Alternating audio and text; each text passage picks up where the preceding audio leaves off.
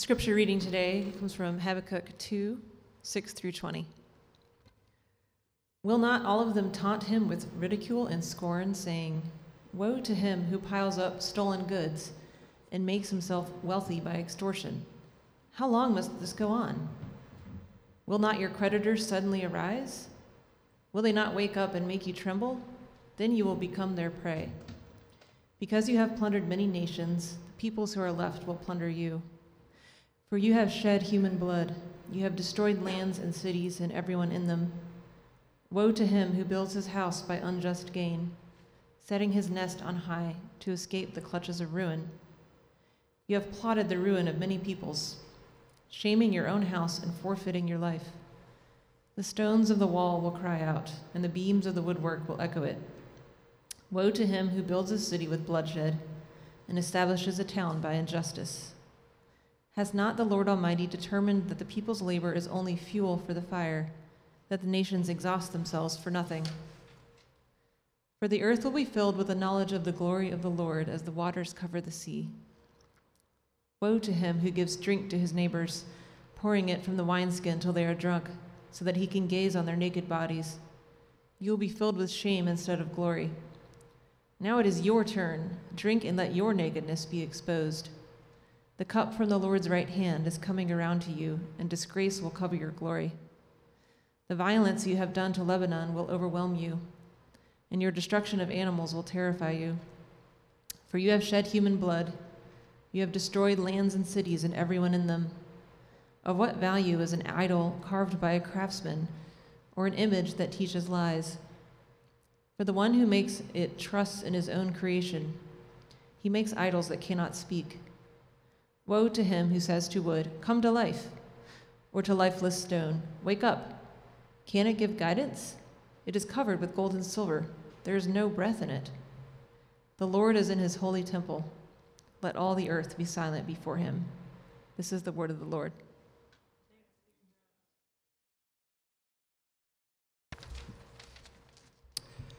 We've been studying the book of Habakkuk.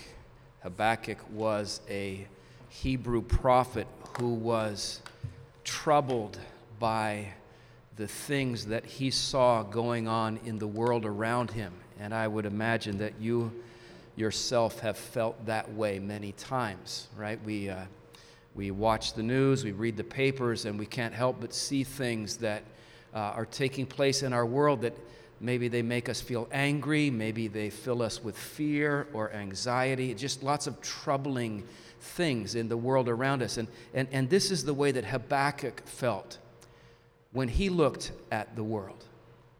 Well, in the passage that we're looking at today, Habakkuk describes the world. He describes the world that he lived in, it's the same world that we live in. He describes the world three ways. He describes the world the way we see it, he describes the world the way we cannot see it, and he describes the world the way we will see it one day. So let me work through that. First, the world the way we see it. Um, Habakkuk chapter 2, verse 6 through 20 is a poem. Some would say it's a song. It, it's a song in which oppressed people are mocking their oppressors. Beginning of verse 6 says, Will not all of them taunt him? with ridicule and scorn. The word them here refers to oppressed people. The word him is referring to their oppressor. So you could translate this verse Will not all of them, the oppressed, taunt him, the oppressor, with ridicule and scorn, saying, Woe to him who piles up stolen goods and makes himself wealthy by extortion. This is the oppressed singing, taunting, ridiculing those who have. Um, oppressed them with injustice. Now, in, in the context here, um, the oppressor that Habakkuk is referring to is the Babylonian Empire. Habakkuk lived at a time in history when the, uh, the armies of Babylon were invading that whole region of the world and they were encroaching upon his native land, the land of Judah. So he's talking here about the Babylonians, but uh, it's interesting to me. Did you notice he never mentions the Babylonians by name.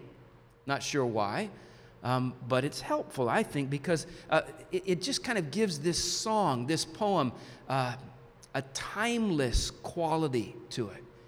I mean, you could easily uh, imagine these words uh, being sung by many different groups of oppressed people through the ages, right? For example, um, African men and women on slave ships in the 1700s could easily have sung these words about um, their European enslavers. Um, tribal people of Mesoamerica in the 1400s, they could have sung these songs about the Aztecs, the Aztec Empire that was, was conquering them. Jewish families in Berlin in the 1930s, they could have sung this about the Nazis. The Uyghur people right now in northwestern China, they could sing these words about the, um, the, the, Chinese communist government that's oppressing them. So, in, in the context, these words are talking about Babylon, right? But in a sense, they apply to any human empire.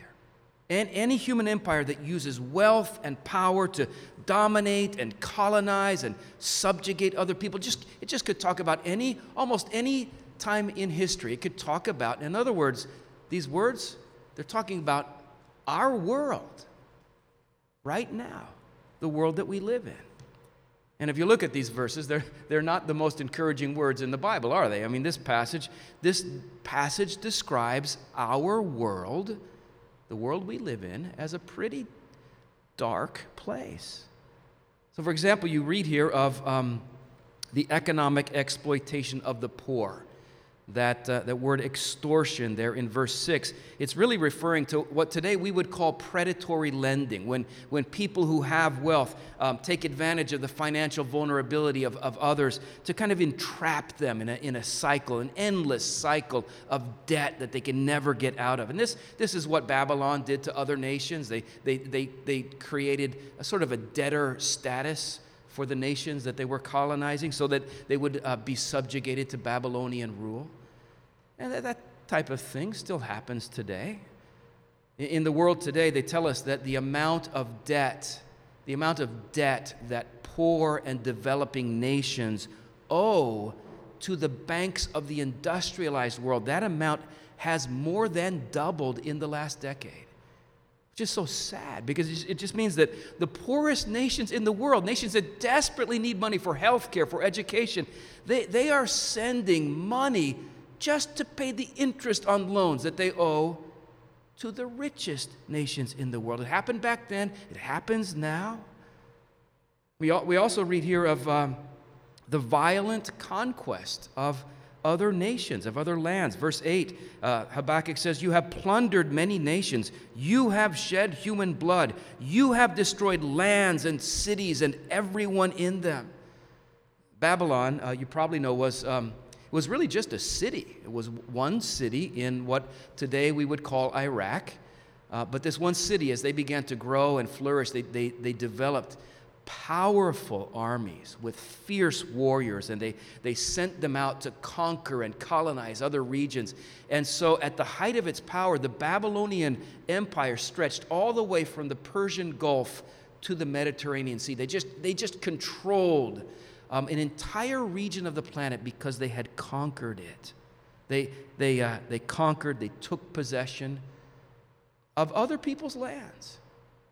And of course, you know, the, ba- the Babylonians are not the only ones to have done this in history. I mean, let's be honest. Right now, right now, we, we are on a land that for thousands of years belonged to the Lenape people in, until the Dutch and the British came and seized it from them um, through violence, through force.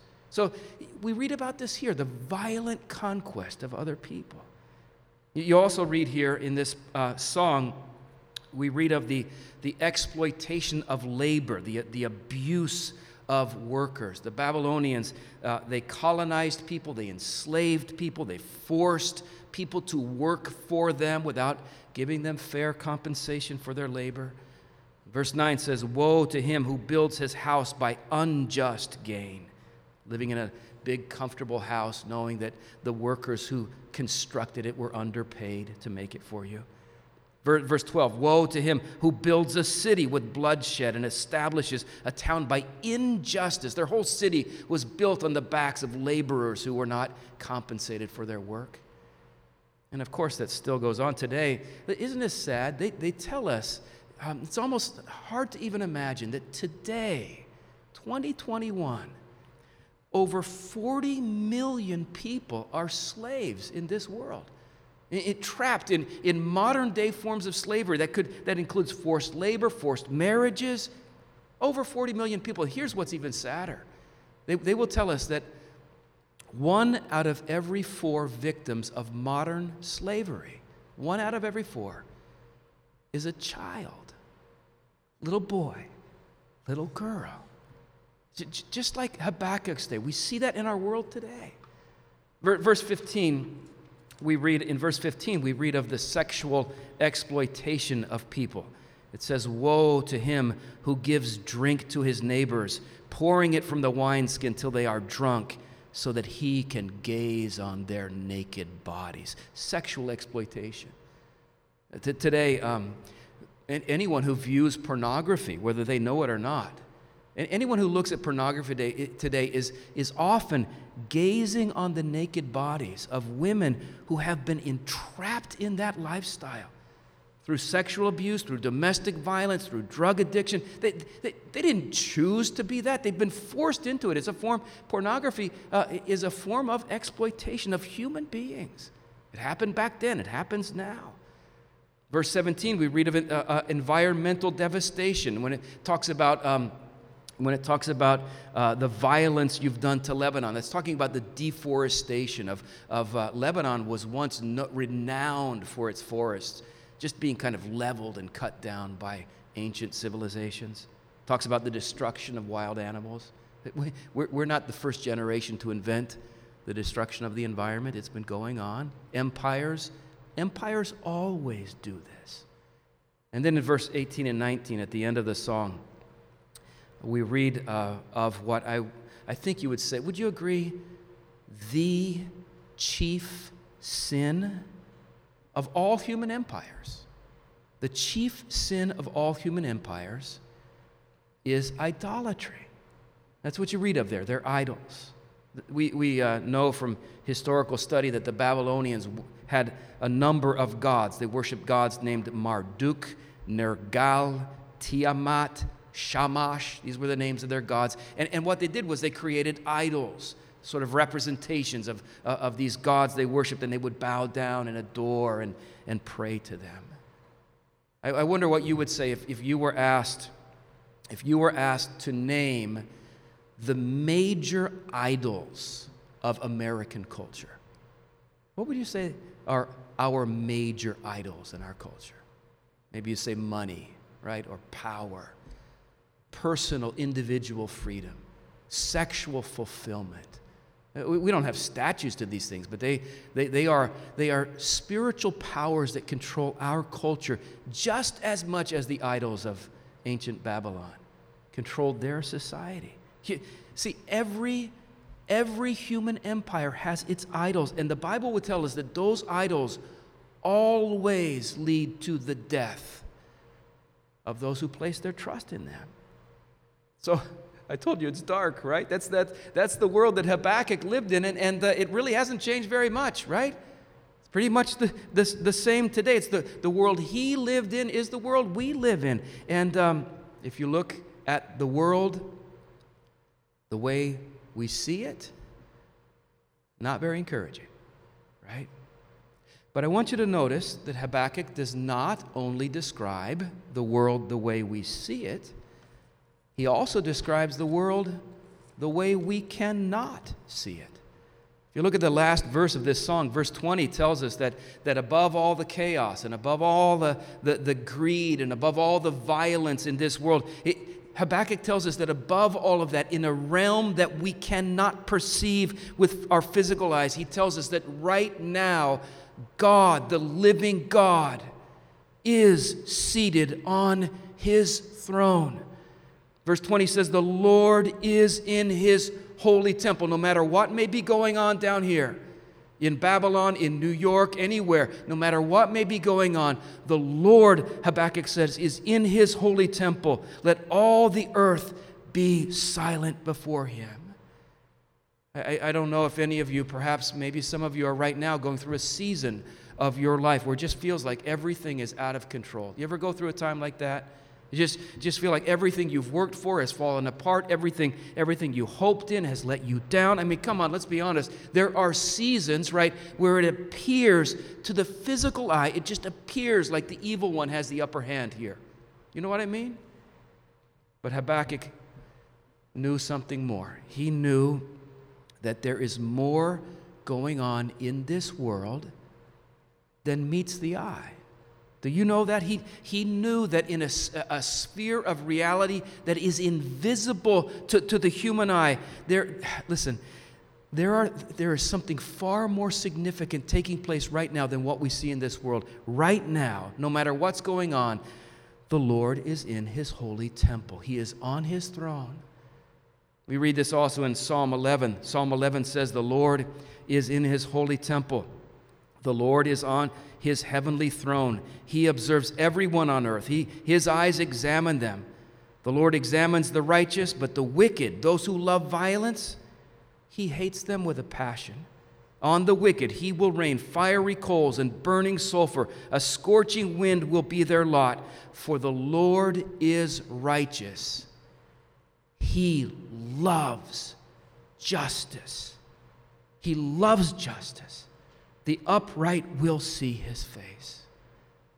In one of his songs, Bob Dylan wrote this. He said, Come, you masters of war, you that build the big guns, you that build the death planes, you that build all the bombs, you that hide behind walls, you that hide behind, hide behind desks. I just want you to know I can see through your masks. Habakkuk would say, Well, you know what? I can do more than that. Uh, Habakkuk would say, I can do more than just see through their masks. Uh, Habakkuk would say, I can see through the heavens.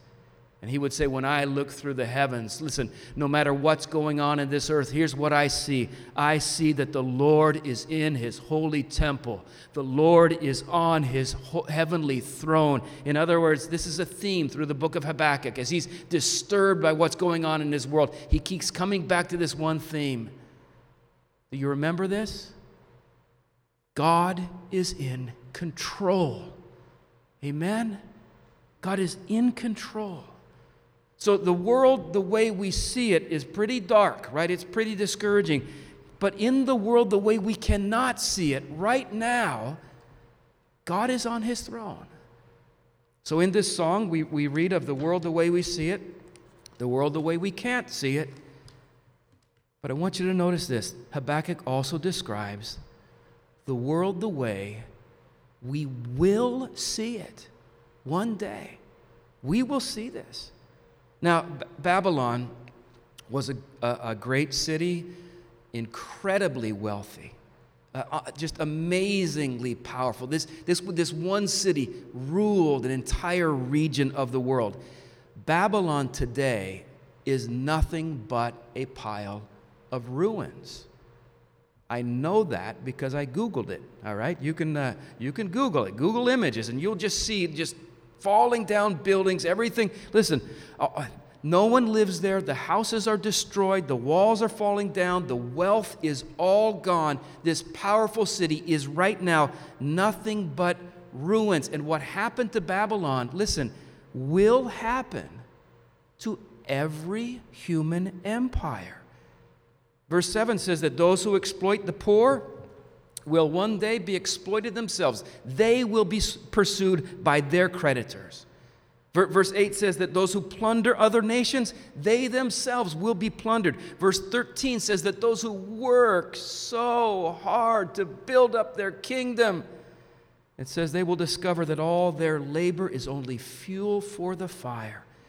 That they will discover that they have exhausted themselves for nothing. In other words, this passage teaches us that the empires and the kingdoms of this world, you, you, name any nation, United States, any nation, that the kingdoms of this world, this passage says, they are doomed. They, they are doomed to end in futility.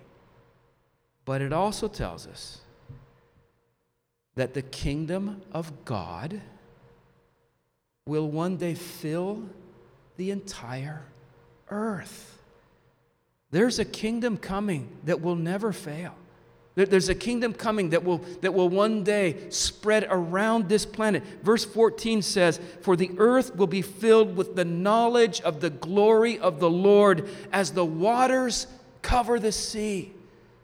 I just, I love that image. Um, several years ago, my wife and I had an opportunity to go on a cruise. I'd never been on a cruise before, and uh, I was looking forward to it because uh, on this cruise, I was hoping that a dream that I have, I've had since I was a child would be, fulfill, would be fulfilled. So, ever since I'm a kid, I've always wondered what it would feel like to be so far out in the ocean that you cannot see any land. And, uh, you know, on the cruise, when we finally reached the part we were out there on our way to Bermuda and we were far enough away from the land, I just went up on the top of like the observation and I just. People thought I was crazy. I just spun around, just doing circles. I just wanted to see water as far as you could possibly see. That's all you can see. It got boring after about 10 minutes, but at first it was so cool. Just water everywhere. That's the image Habakkuk gives us. The day is coming where everywhere you look, everywhere in this world, you will see nothing but the glory of God. In, instead of injustice, justice. Instead of poverty, uh, prosperity. In, instead, instead of um, oppression, you will see the righteousness of God exalting his people everywhere you look.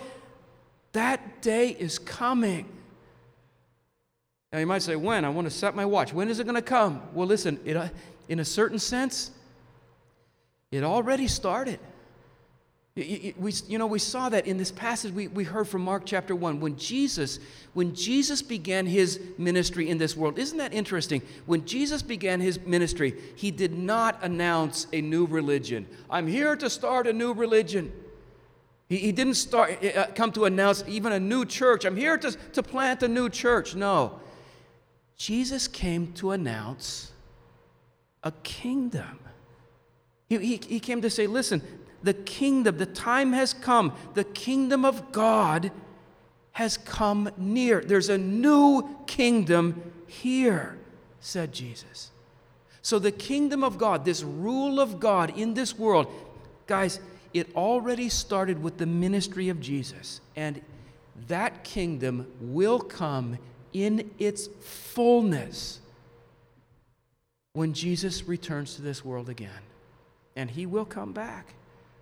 Re- Revelation chapter 11 tells us that when Christ returns and when, when all is fulfilled, it says the kingdoms of this world, you name them, Babylon, any kingdom, the kingdoms of this world will become the kingdom of our Lord and of his Messiah, and he will reign forever and ever. And guys, did you know that announcement that the kingdom of God has come and is coming? That's part of the gospel. You know, we often think of the gospel as a message of, of how you can have your sins forgiven. Thank God that that's part of the gospel, how to have my sins forgiven and how to have your relationship with God restored. Thank the Lord, that's part of the good news of Jesus, right? But that's not all there is to the gospel. The gospel is also an invitation for you to come into the kingdom, the kingdom that will never end.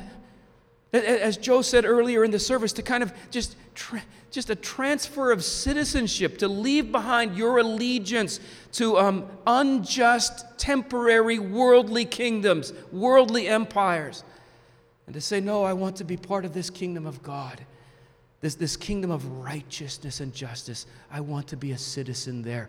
And the gospel is an invitation for you. For you. God says, I want you.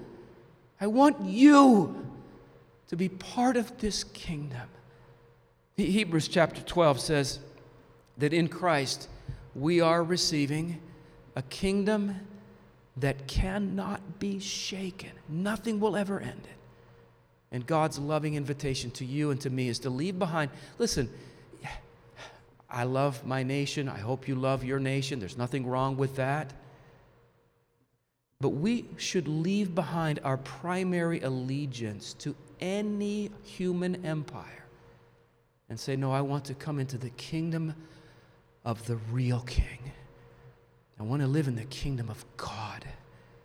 And that invitation is for me, for you to be part of that today. And that's good news. Amen. Would you pray with me?